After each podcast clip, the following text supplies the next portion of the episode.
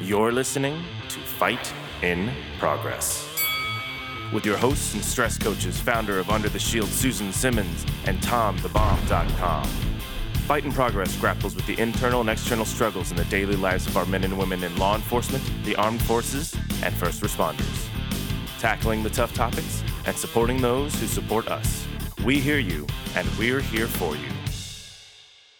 Because you, you ever had a ride along with anybody in mental health Uh, in no, California or here? no, but I, I have to tell you that I was so impressed with the mental health specialist. They said because when you get hired on the police department here in Chandler, they send you to a psychiatrist, Psychologist for testing Or, that uh, MMPI. yeah. Yep. psychologist to uh, get tested, and uh, so then they give you an interview afterwards. And so I, I went in for my interview, and he goes, "Okay, uh, so uh, you do realize that police work is is hazardous, and, and um, you know, bad things could happen." And I look at him and I go, like, "You you read my background sheet. You realize I've been a police officer for thirty years already." And he goes, "Oh yeah, yeah, yeah." and I go, "So He had uh, his canned interview, is what he had. yeah, and he goes, "So you, you think you could handle those calls?" He goes, "Well, you know, you may be required to, you know, get involved and use a firearm at some point." Did you read my background? and it's just that they he had no clue of what was going on. Mm-mm. So um, I was uh, highly unimpressed in, in in that setting, and Knowing you like I do, I'm surprised you passed the MMPI. well, they have cheat sheets, you know. I was to take it enough and you'll pass it. Take it four or five times. It's easy. And again, they're good people. I don't want anybody to think that I am bashing licensed mental health. I'm telling them if they want to, and if police departments were smart, what they would do is they would re- require anybody who wants to be on their EAP list, they would require them to go through firearms training. They would require them to do ride alongs. At least, you know, I, I was talking to a licensed counselor in another state and she wanted to work with law enforcement. And I said, okay, here's my best advice to you get out and do a ride along. Always do it at night. Try to make sure you get in with a male and sit in that front seat and keep your mouth shut. I said, they will start in the dark. You know, in the daytime, y'all can be distracted and see things and look at stuff. And I said, but in the dark, having somebody in that other seat and nobody saying anything can be very awkward. And they'll start talking to you about the goldfish their parents flushed when they were two and the hamsters that died. And then they start riding you around and going, oh, you over here. Yeah, that's the first dead baby I had, or the first uh, really bad wreck and kids were killed. And and by the end of that 10 hour shift, uh, you have emptied their garbage can completely, and they've learned one of two things. They've either learned they can trust you and talk to you, and they'll tell everybody, or they're going to figure out, I probably don't need to recommend her to anybody. And I said, that will be the best resource right there if you do it right. But if you get in there and do things like, you know, I said, please, mental health, if you're going to work with law enforcement, please, especially in Arizona, I don't know if everybody's codes are the same everywhere, but at least in Arizona, please know the codes 998 and 999. When an officer sits with a licensed person and says, I was in a 998 last week, and the counselor goes, I don't know what that is, shame on you. You should know. And if you don't, then you're telling them you don't specialize in them and you don't care. and I think that's what was the the point with that is that you don't if the, you're going to somebody that's probably dealing with people that sit in a cubicle or something like that, and their problems are probably paper cuts versus the nonsense that police officers get to see every day. And I think that that's one of the things that for for all of us is difficult because Dennis in the in the years if he talked about a lot of the things that he's seen or done, you know, that's going to be traumatic for whoever's listening Yes. and and that's the hard part of that and the, and getting into people like that and getting them to open up and talk about those things is hard to do especially as a police officer you're not going to talk about those things to people that don't understand that sure. and so i think that's the most important thing like you said that if in order for me as a police officer to trust someone which we don't do that very often Nope. is to know is for somebody to come with some kind of information or to come with some kind of experience Mhm. and i think with you that's probably the thing that's um, the most striking to me because you did come from a family that, well, your husband, your ex husband, Mhm. and you're divorced. So there's that. And that's 90 some, well, in this room, it's 100% of us at some point. So, and some of you more than once. right. At least I'm the smart one. I only did it once. and Dennis's wife and I talked about this at breakfast yesterday.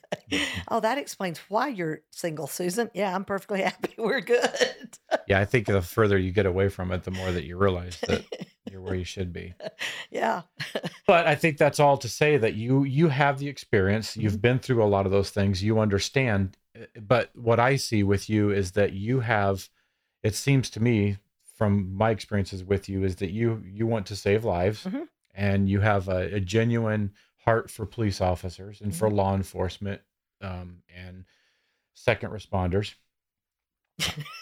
Our firemen. I was going to say, go ahead and say it. Yeah. hose draggers. We love them and we do have contracts with them. They do, also. but you know, it, it goes even further than that because we've always included that. And that was one thing I think that Dennis and I talked about in the very beginning when we were doing this that we needed to include everyone in the police department Yes. because we have our dispatchers, Mhm. we have our forensic units that go out and take pictures and, and deal with even the worst of it because they have to spend an enormous amount of time in situations that they don't want to or shouldn't have to. And I wasn't used to civilians doing that job. In Alabama, it those were sworn people who went into It- those areas. It and I'm Chandler like, used to be, but that's what they've done now to kind of you know help the officers be able to be doing their regular job, I guess, or whatever more. So we've gotten away from that too. But the other thing that I noticed in learning this too is that we also have people that have to go through and read all of our reports. Yes.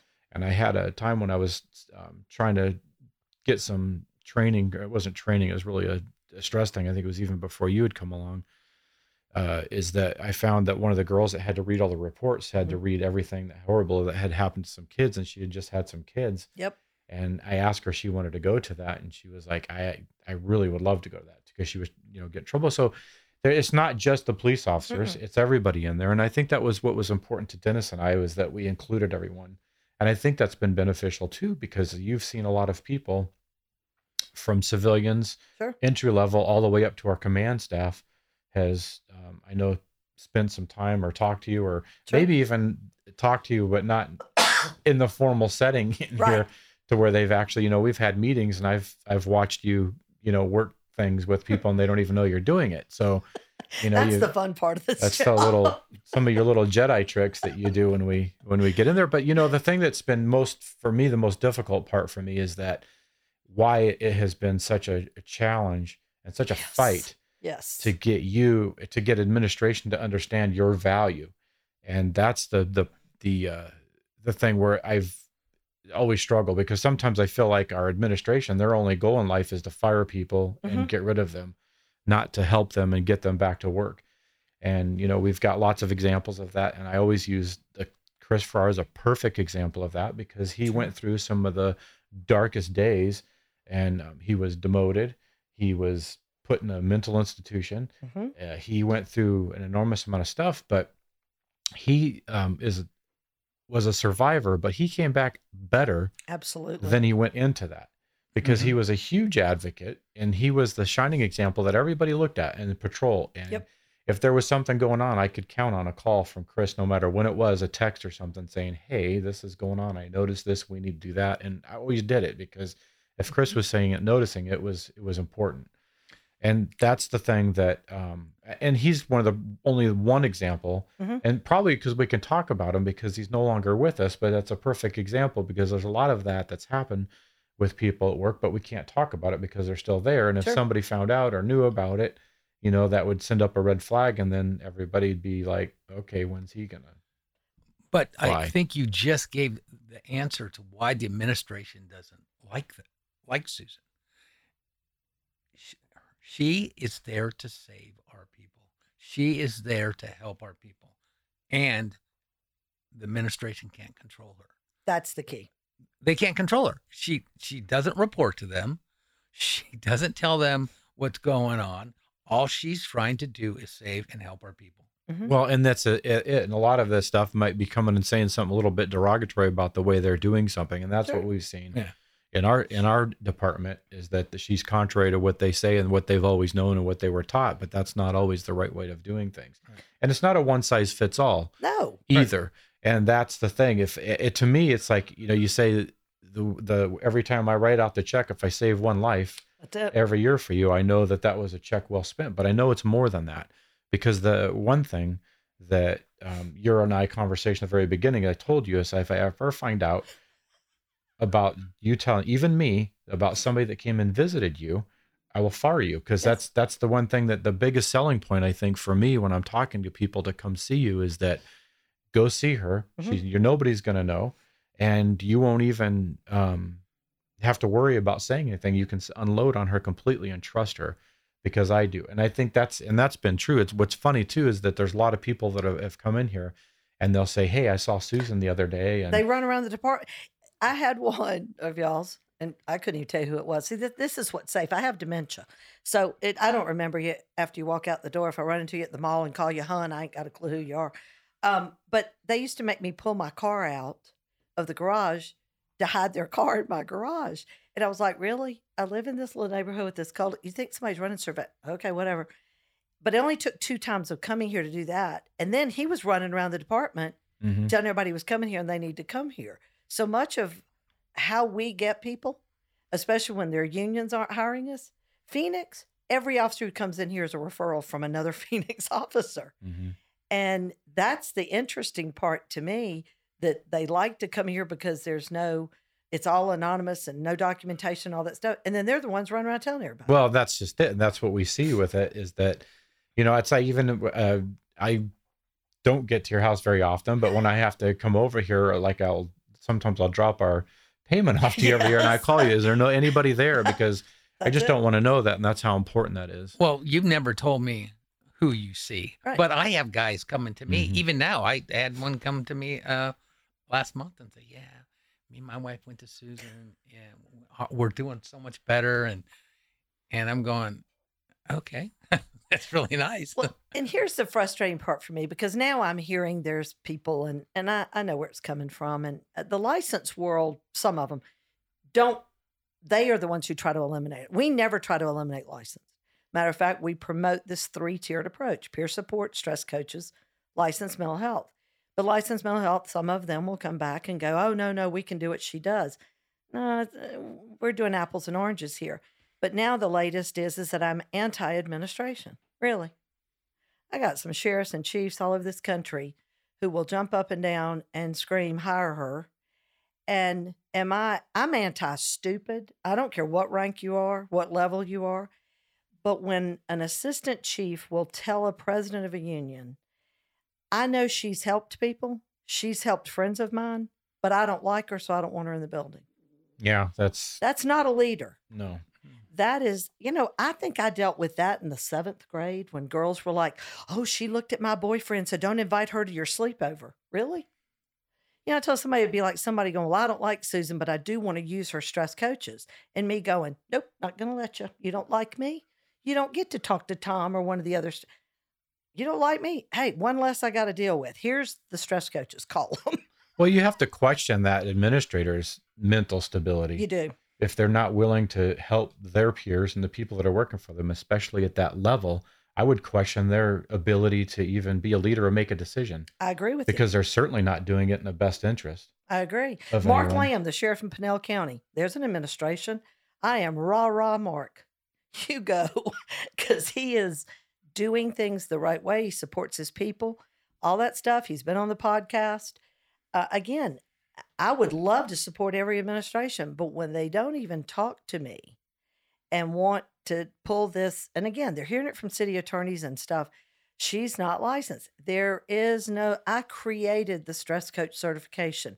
It's trademarked. Nobody can do it but us for first responders and military. I created it. There is no license. There's no such thing. So you're asking me to have something that isn't available. Yeah, I could sit for a, with the masters in counseling for an LPC. I don't want to be an LPC. But the thing is that, and and you've said it in the beginning, the reason they want you to have that is because they need to have leverage with you, Yes. and that's to twist you. It's like the sheriff did. Had you had your license, he would have said, I'm Yeah. going to take your license unless you tell me. That's right. And that license is something that would have would have been uh, a, a pretty good Yeah, if this is about money, bait to have in your monkey trap. You know, Yes. I mean, if to do it, so you would have Sure. you might have you know let that go but you don't have that so that's the thing that i don't think that they like and i think that's where you find those problems is, is because they can't control you You know what And- the and- latest thing is? and this really makes me laugh, um, coming from one department here in the Valley, uh, that I charge a lot of money if I don't take your insurance. And on our website, there's just a few insurance companies listed. Yeah really? Gosh, somebody show me that. Because non mandated people can't get licensure, I mean, can't get insurance payments.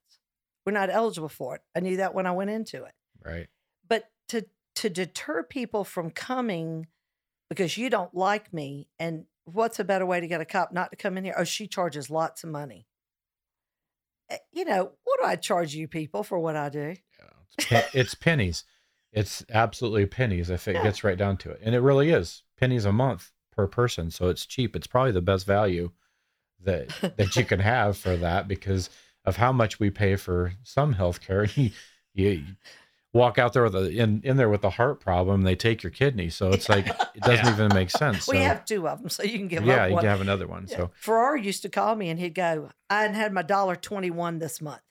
Really? You just got it. Click. Yep yeah it's not about money. Yes, I have to pay the bills. And, you know, fortunately, the Phoenix officers have all told me they're such loves that, um, you know, if I wind up homeless, they'll find me the safest overpass that I can live under. And they'll bring me food and water periodically. And I'm like, God, y'all just too good. You know, they're going to have to find that uh, overpass in Gilbert or Chandler. They don't have one in Phoenix. yeah well, that's why I've kind of laughed about it. But you know, it and the thing for me has always been. I, I was telling somebody in here the other day that I was up at Police Week after Dave Glasser was killed at Phoenix. I went up with the Glasser squad just to be available for him, my dime, but I just wanted to be available for him. And I wound up being asked to be. I, I laugh. This is so stupid to me, but one of the personalities at one of over at Tent City where they have all the vendors and stuff and Lieutenant Randy Sutton from Las Vegas uh, Metro and I were their personalities to draw a crowd to their group. And I remember standing there and I heard somebody behind me go, Where is Susan Simmons? Deep voice. And one of the girls said, She's right there. And I turned around and this bear of a man, literally, I've never seen him before, walks up, grabs me, picks me up, and is hugging me. And he's crying. And he said, You saved my life. I have no idea who this man is and he he puts me down and he goes i called you late one night and he said i'm alive because you answered that phone and walked away. I have no idea who he was have no idea where he was have no idea when he called and i remember looking at the people standing around and said that's why i do what i do. There is no paycheck somebody could give me. There's not one big enough. Uh, Donald Trump put all the richest people in the world together, couldn't write me a check big enough for that man, what he said. Well, and I think that's the thing that we, you know, why we're here and why we talk about it and why this is so important and why we wanted to talk to you because you're certainly not getting rich No. doing this, but you have a passion for that. yes. And it's, um, and I think that's important because it just shows that, you know, what you're, what you really are all about Mhm. and why you do this. And I think that's because there's a need for that. And I think it's rewarding for you. And I think that your paycheck comes from all of those big bear hugs that you get from Yeah. people and come and saving lives and certainly not from an administrator that's fighting you or or something like that but it's definitely something that's been rewarding and i think that's probably been the biggest value that as a as the association president for as long as i have to be able to call you and and uh, get help no matter what time of day and it doesn't cost me extra money i don't have to you know give you my credit card or anything like that or pay for anything when we when we bring these people in and i know that you spend an enormous amount of time and i'm pretty confident that you're probably making 13 cents an hour or less I, I for will all tell the you, time you spend I on Gave it, me a so- raise with that. yeah I probably did I'll tell you this. Of all the things I did as association president, I think me and Tom getting you involved in our associations and the, the amount of our people, because I know the, the number of guys, and I don't know all the number, but I know of several guys um, that were in my association that were saved by you. And I think that if, if I did nothing else as the president of the police association in my time, I think that's the best thing I did. And somebody said that to me in here the other day talking about you guys. They they were very grateful that y'all were forward thinking to do this. And the sad part for me is you've got a lot of new ones there who have no idea who I am. And Chris Ferrara was the the mouthpiece there because they'd go to him and he'd go, go to Susan. Mhm. And we've got some that have stepped up now, some, but somebody was just in here uh, last week talking about you guys bringing this program in and how grateful they were for that. And again, there's not a lot of forward thinking going on in this area because people get really impressed by the license or by the PhD. And see, we and here's here's the thing: this three tiered approach. We have licensed people we have vetted that when an officer trusts us and we go, here's where I need you to go, for whatever reason, they'll go because I've and the stress coaches have developed that rapport. And if they trust us, they're going to trust where we send them and why we're sending them there. And that to me is what's important versus what we're hearing now is, um, and this is something really and truly, Tom, you need to get, I guess it would be HR, they need to go over the EAP list of providers because what we're hearing from everybody in the valley, especially, is they're being given that list and they're going down the list and everybody they're calling is saying we no longer provide EAP work. I don't know if COVID has changed some of that. They're also falling off your insurance list because some of them are going now to cash pay because they don't want to have to deal with insurance companies. I get that. And, you know, how many calls is an officer going to make? Yeah, before they're going to find the the And- right place or even or find somewhere that's just going to to help them because you get to the point where too we don't have that necessarily in city in our city because we they contract with someone to handle that but you can see where they would get to that point where I'm not going to waste any more time that Mhm. obviously don't care enough to make sure this list is good so Or they find somebody and they go, sure, I'll see you in May, hmm you know, the end of May. Really? The, okay, sure. And, or they don't even get calls back. I've got some coming that said they've called out, reached out to their department's program, and for three weeks they've heard nothing. Right. And they start asking and they go, go to Susan. So it's just, it, you know, it's frustrating for me as I sit here and I'm dealing with cops and firefighters and their families all over the country. And if I don't get back to you in 24 hours, either from an email or a text or a phone call, call me back because something has happened. Your stuff didn't come through or something, because I'm going to get back to you. It may be a text saying, send me your availability, but you're, if I ever hear a stress coach didn't get back to somebody quickly, that's going to be an issue. But how I can, as a one man clearinghouse for all the stress coaches, I can do it. But groups of multiple counselors in one practice, can you return somebody's call for three weeks? It, there's nothing more discouraging because what? How much courage does it take for an officer, first of all, to pick up the phone and make that call? Yeah. Eh, They're not going to call 10, 12 times. Mm. They're going to call once. And if they don't get what they need, they're probably not going to call back. And things are only going to deteriorate from there. I think that many times when that happens, when they get to the point where they've called you, they've probably thought about doing it or reached out to do it multitude times, and then but it gets to the point where when they finally do it, it's critical. Sure. It's, we've waited to the last minute. we're usually the ones that are giving help, not getting help, That's exactly right. and that's where it takes us a little bit longer to to reach out and do that because we look at ourselves as being weak Mhm. or um, you know just not able to do the job or not able to to even exist if we if we're asking for help because we're the ones that are always giving it. Sure. So now, what is we've kind of gone over where you came from and and and that and there's been some exciting things that are going on. Absolutely. And where where do you see um, under the shield in in 18 months from now and 5 years from now? that answer would have been different a few days ago. Um, well, we're excited about the new contract, and we've actually had them on the podcast. And you know, this is why I say this isn't rocket science because if it was, I would have thought of this years and years ago. Um, but when we had an organization out here called the Arizona Municipal Risk Retention Pool, who provides professional liability insurance and workman's comp insurance for 77 of the 91 cities, literally reached out to us and said they had been looking for a program for between two and three years. um, for a group to provide resources anonymously to their 3,000 police and fire. They didn't even know we were in Arizona when they called us. And they came and met with us, and we put together a pro. And in less than two weeks, they had 100% approval by their board to bring us on to do stress coaching and training in all those agencies. And then the county pool that represents 11 of the 15 counties out here, including Mark Lamb's county, which we're really excited about. Um, now they have joined in also and contracted with us, and they have equivalents in every state. So how does that work with them when they're now that you're affiliated with Mhm. them? And if an officer wanted to use you that belonged to one of those those groups, how would they reach out to you?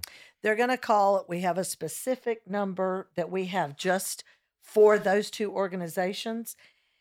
And here's the deal we're not going to ask your name. We are going to ask, are you municipal or are you county? Because, and I understand this, they're paying a lot of money for this in, in overall numbers when you look at it.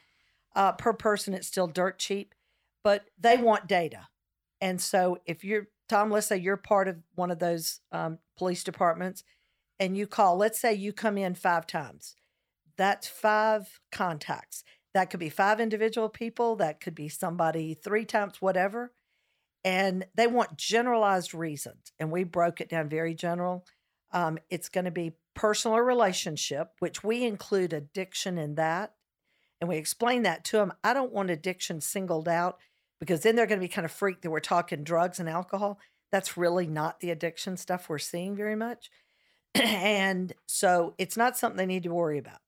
And then we also have critical incidents, cumulative stress, and sleep. Those are the areas we break it down in. So when they are calling though, they are Mhm. it's still confidential, Oh, absolutely. other than the generic entry of city or or however you're delineating that. they don't even want it broken down. The municipal group doesn't even want it differing, differentiated between police and fire. But it's not by agency. Nope. It's just by the group. So that they're just providing it to those 70 would you say one or- 70, 77 of 91 cities and 11 counties. We just have to differentiate county. Even the county doesn't want detention versus deputies and dispatch. Right. So what would happen if Mhm. somebody that wasn't a part of one of those cities Mhm. called that number? Uh, well, it won't be advertised to them. The only way they could get it is if somebody gave it to them. Mhm.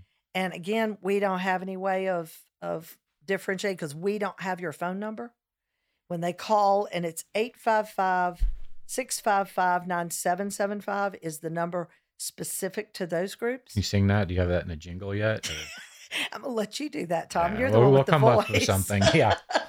and you can sing it. And um, so that is going to be just for them. And you know, their attitude is like yours. It was interesting. We did a teleconference the other day, and the comment was made: if we save one person in our pool, it has been worth the money. And I just don't hear that. I really thought when they called me, you had set me up, Tom.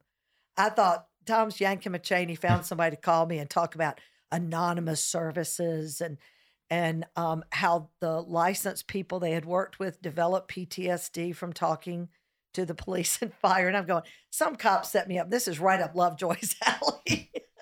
and then when they came and met with us, I was like, well, dang, this really is true. And now Border Patrol has been a huge part of Under the Shield, especially the last few years. And now we've got a, a pretty big opportunity with them that we have put in a proposal on. Um, my vision now has changed completely in that now I would love to see all the risk managers for the self-insured like Chandler and and Mesa and those um, see the benefit to this as well. so, but you're. It sounds like things are getting huge Uh, they are tremendous. and they're getting big, it's keeping me awake at night. right? so I can imagine that. But it, it- that in six months from now, a year from now, Mhm. somebody from Chandler or whoever's subscribing to you at this point, Sure. are they still going to get to have a chance to talk with you? Or, Absolutely. Or one of the other coaches they pick. And I think that's important just because of how big it's getting. I think people still want to know that and that you're still going to be here and be a part of that. Sure. and that they're still going to have an opportunity to do that because in the time that we've had you there's been an extraordinary trust following Mhm. or being able for people to say that so as although it's growing Mhm. it's still going to be um, right here for us just the way it has been And my stress coaches, long. like yourself, are going to have to step up a little bit and let other agencies, like I would never send a Chandler officer to you as long as you're working there. Um, I would send a Mesa, Phoenix, Avondale, Goodyear officer to talk to you uh, because I don't want to put the stress coach in that position, first of all, Right. and nor do I want to put the person in that position of. Well, and I think it's a "Eh." good thing too, because it goes into that confidentiality that we have. Because quite frankly, we don't speak with other agencies as freely as we do our own. So I think that's Sure. a good thing to, to keep in mind. And I think that's why it is important. I think that's why we need to do that even in a lot of our critical incident stress management is having outside input on some of those things too. So Yeah, they've forgotten the definition of peer, but um, you know, I would honestly love to see y'all go before your risk manager, especially before you retire. Um, because again, every presidential change in the union, and you know this because we laugh about the newest president of CLIA was the person who was running interference when Dennis was there, and the next president think it telling people we don't need that crap. yep, now he's your big advocate. He's one of my best thing. friends. Yeah. yeah, and uh, and he tells me he was the one who was running interference, and when he got in that office, you said, I think you said something to him to the effect of, "You're fixing to find out Yeah, just how valuable Susan is," he did. And and he said, "You know what? I didn't like it, but now I do." he understands it because in that role you get to see it. But there's a lot of things that Dennis and I have had people even, you know, talk to us confidentially, and we didn't share that and had to pass that on. But I can't tell people about that because then it's, you know, it's it's, you know, showing who it was that talked to us or maybe giving that off, and we just never want to do that. So that's well, that's so really, you know, to take this at some point to your risk management person. See, and here's the thing about our risk management. See, I don't know. it's out of the who- attorney's office. Oh, it is. And it's interesting because you talked about that a little bit earlier. And I always joke with our attorneys that work for the city, Mhm. especially in my role as the president. I always ask them um, when you get a chance, can you talk to um, your client about how we're going to handle this? And they're like, well, you're our client. I'm like, no, you're not.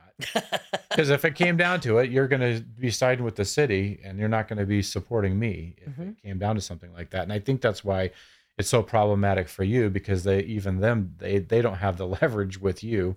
The city attorneys don't, and that's why they would recommend against using someone like that because it's not supporting their client, who their client is actually the city. It's not the officer. It's not the department. So it's the same thing with the risk management. You're asking us to, you know, go speak to risk management about that, but I don't think that's a, a risk that they want to take because they want It's- to have control of that and protect their client.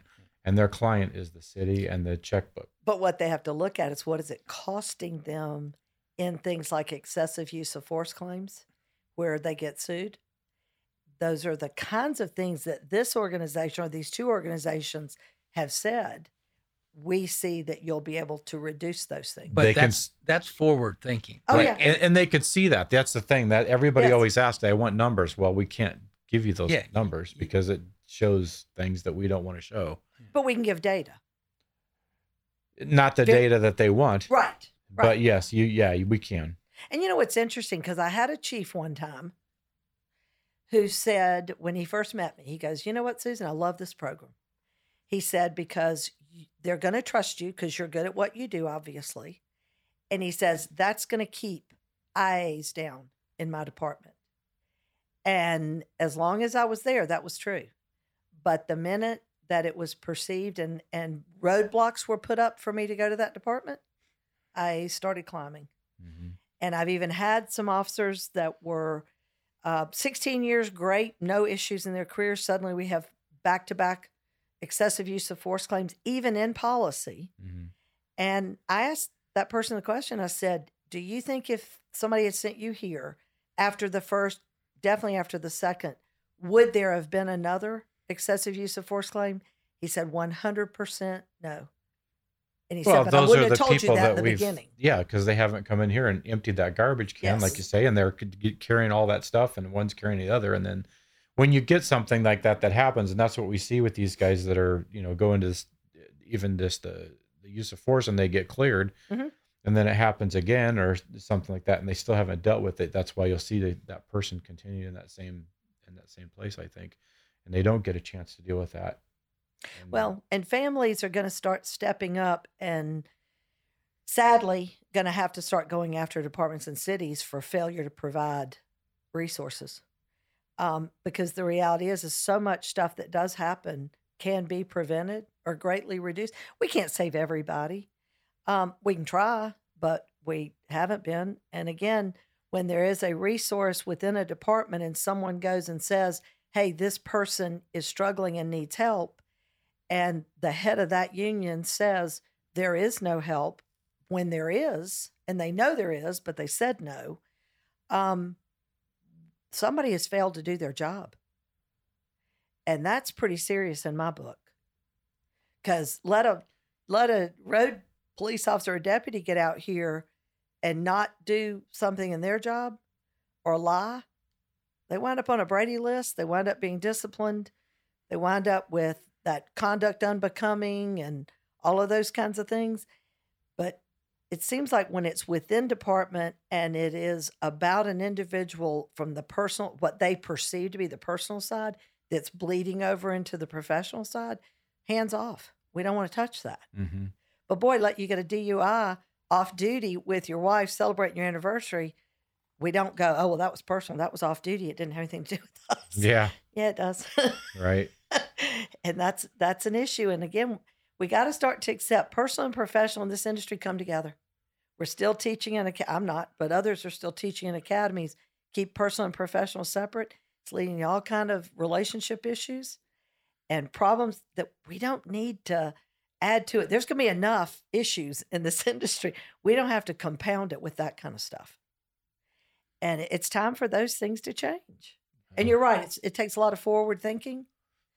But when a department tells me they had one excessive use of force claim in the last few years, looking back now, that probably could have prevented been prevented from someone coming in here. And that officer was found in policy, but there was an injury, and the city still paid out two million dollars. One claim. Man, what we charge, if we could have prevented that two million dollars from being Mhm. paid out, it might be worth taking a look at. And the problem with it too is though you don't know how many of those two million dollar claims you have saved because Right. it's hard to put a value on that. I know that Sure. that you have because of things that you know that you've worked through. So it's hard to even put a value on that. It is. And again, it's not about money. Yeah, we got to pay the bills. And now I can start paying the stress coaches because everybody's been a volunteer, myself for the most part. And now we can actually begin to do it. So we're being told that other equivalents in other states are going to want this. So that's going back to your original question. That's my vision is to see the, you know, it may never be the Phoenixes and Mesas and the large agencies, um, but the small departments is where we're seeing a lot of the shootings and stuff going on and the suicides. Sadly, in Alabama, we just had, um, and our team responded yesterday. We had an officer shoot his wife. Um, she was alive last we heard, and then killed himself. And you know what? We could track it back to a very major, major critical incident that he was the first officer on scene, Hmm. and nothing was done. Nothing was provided. Small department, nothing was provided. And now we're having to go in and be completely reactive when we should have been able to do something on the front end. It's it's amazing to me that here we are in 2022 and that we're still having that kind of problem, even with the small agencies, especially when there's things available to them to Yep. to be able to do that. So it's you know, like I said, we're we're growing and and minds are being opened. I, I have laughed about since this AMRP brought us on and we've put it out LinkedIn and Facebook and everywhere. All of a sudden, I'm being inundated with people who want to connect, want to get involved and and stuff. And I'm like, wow, um, you know, we're we're not begging for work. We're here and we want to help everybody that we can. And I think we're going to see uh, a lot more interest all of a sudden now. And that's why we're going to be doing another stress coach certification in a few months. And again, to be a stress coach with us, you have to have done it, been married to it, raised by it, or given birth. And that's for first responders. And we do consider it's really sad to me that, again, here in 2022, that a lot of places in the country don't consider dispatchers first responders. And I'm going, who gets the first call? Why are they not? Good gosh, patrol, you ain't got a job if we don't have dispatch. Right. And, you know, and then we take that law enforcement is dispatch all the way through to probation and parole, even at the federal level. Well, dispatch is hearing it Yes, and, And not being able to do Talk them anything, through, they can't do anything. A lot of times, by the time we've got there, even it's calmed down. So and they don't know the outcome a lot of times either because they move to the next call and the next call and the next call. Couldn't do that, John. Well, I'll tell you what. In all honesty, one of the most stressful days I spent in my life was I was injured in a traffic accident uh, on duty, and so they put me in dispatch. oh no, that was not. Who made that decision? Sorry, Larry, it was your fault. that was pretty stupid, if you ask me. Um, but anyway, they put me in dispatch, and this poor dispatcher that was um, working, uh, officer gets on and puts out 1199 call, which is in in California that was uh, uh, uh, officer, uh, you know, uh, officer involved shooting call, and um, 1199 shots fired, and I recognized the voice. I knew exactly what he said, and the dispatcher pushed the button and says, "Unit calling." The poor lady, I feel bad. I drug her out of the way so I could get in and, and work the radio. But that is probably the one of the most stressful situations. I mean, I, I would have rather been there in the shooting th- than sitting in inside the dispatch.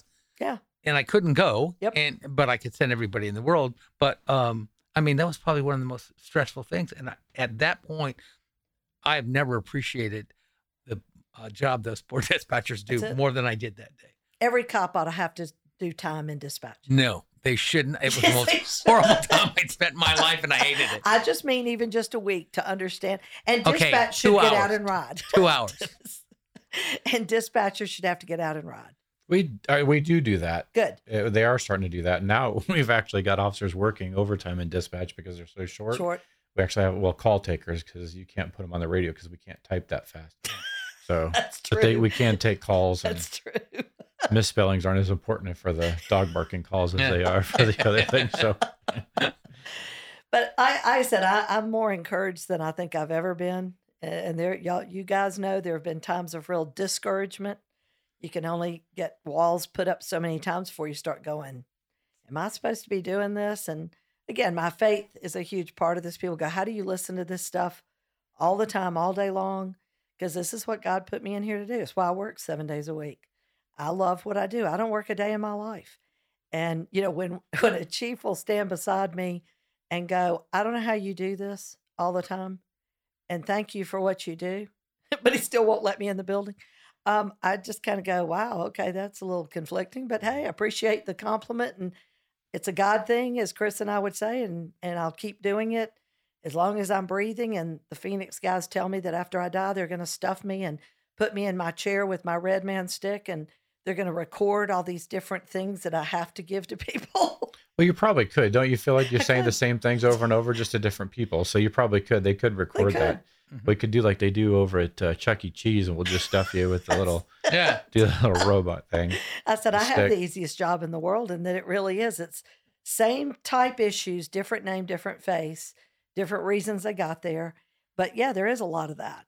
And so it, maybe that's something we need to be working on pretty fast. Well, and we could just sit here with a button and he needs to see. yeah, Hey, Joe, he he needs was to involved be. in a shooting. We got a little matrix where we I can, can hit see the it right button. now. That'll be a number 11. yeah, and he's Q a- eleven. the scary part is y'all are the ones who'd be making the decision, and you'd be yanking their chains and doing stuff, whether Yeah. it's what they needed or not. Hmm. of course, I can be just as sick as y'all can with the humor, which again is something I think the license world needs to learn. Well, You got to be uh, able to use that humor. Yeah.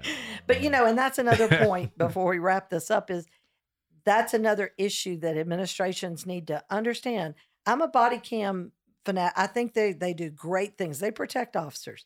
But one of the most detrimental things those body cams have done is they've taken away officers' ability to use sick humor on difficult scenes because they'll get in trouble for it. And where officers have been able to use sick humor in the past, those things, because we have found studies that say when you can use sick humor, the body sends a message to the brain this has no power over me. Well, now everything's beginning to build up in the garbage can, not just the children calls where you couldn't use sick humor, but now all of it is starting to build up. So we're seeing officers having issues faster than they would have because of that inability to use that sick humor. And that's to me is one of the most detrimental things to the camera. So we either have to have administrations understand that the sick humor they're using, they're not do it in front of the media or the victim's family. It's a coping mechanism. And just because it's on the body cam, and I know defense attorneys can get all this stuff and that's a problem, but but we've got to figure out how to make that balance out.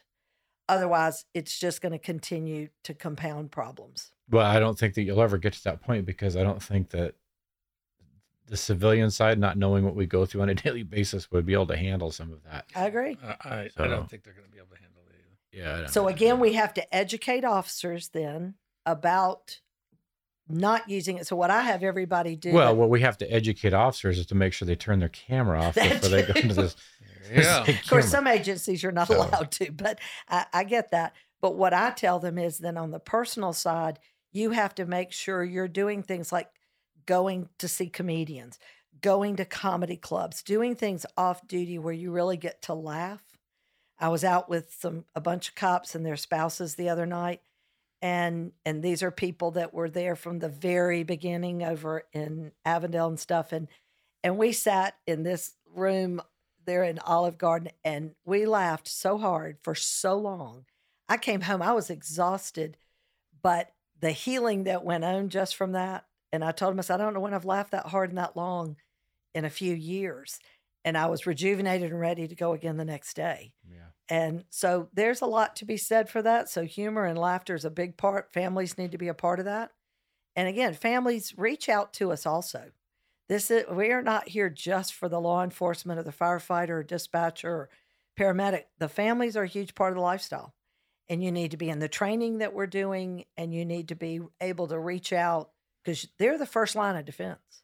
They're the ones who see the early warning signs and they need to know what to look for and then who they can call because calling your spouse's sergeant or lieutenant might not necessarily be the best first call. In fact, as the president of the association, we strongly discourage that. Absolutely.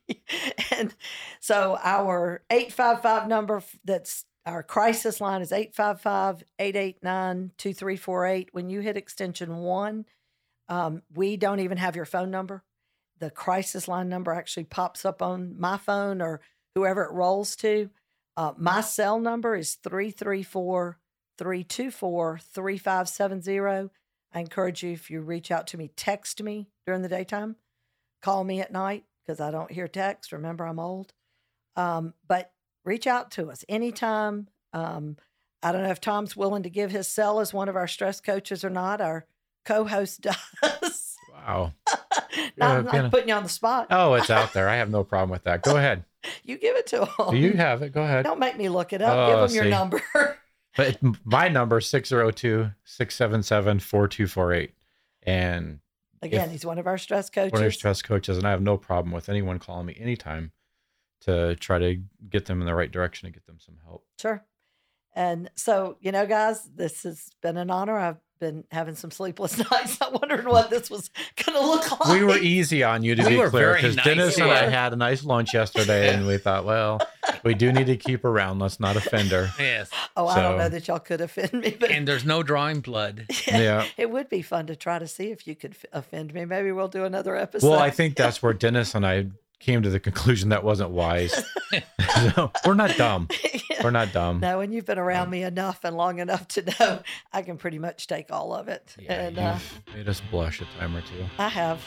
Uh, but we're just thankful for the audience and again, uh, appreciate all that you do as first responders and your families.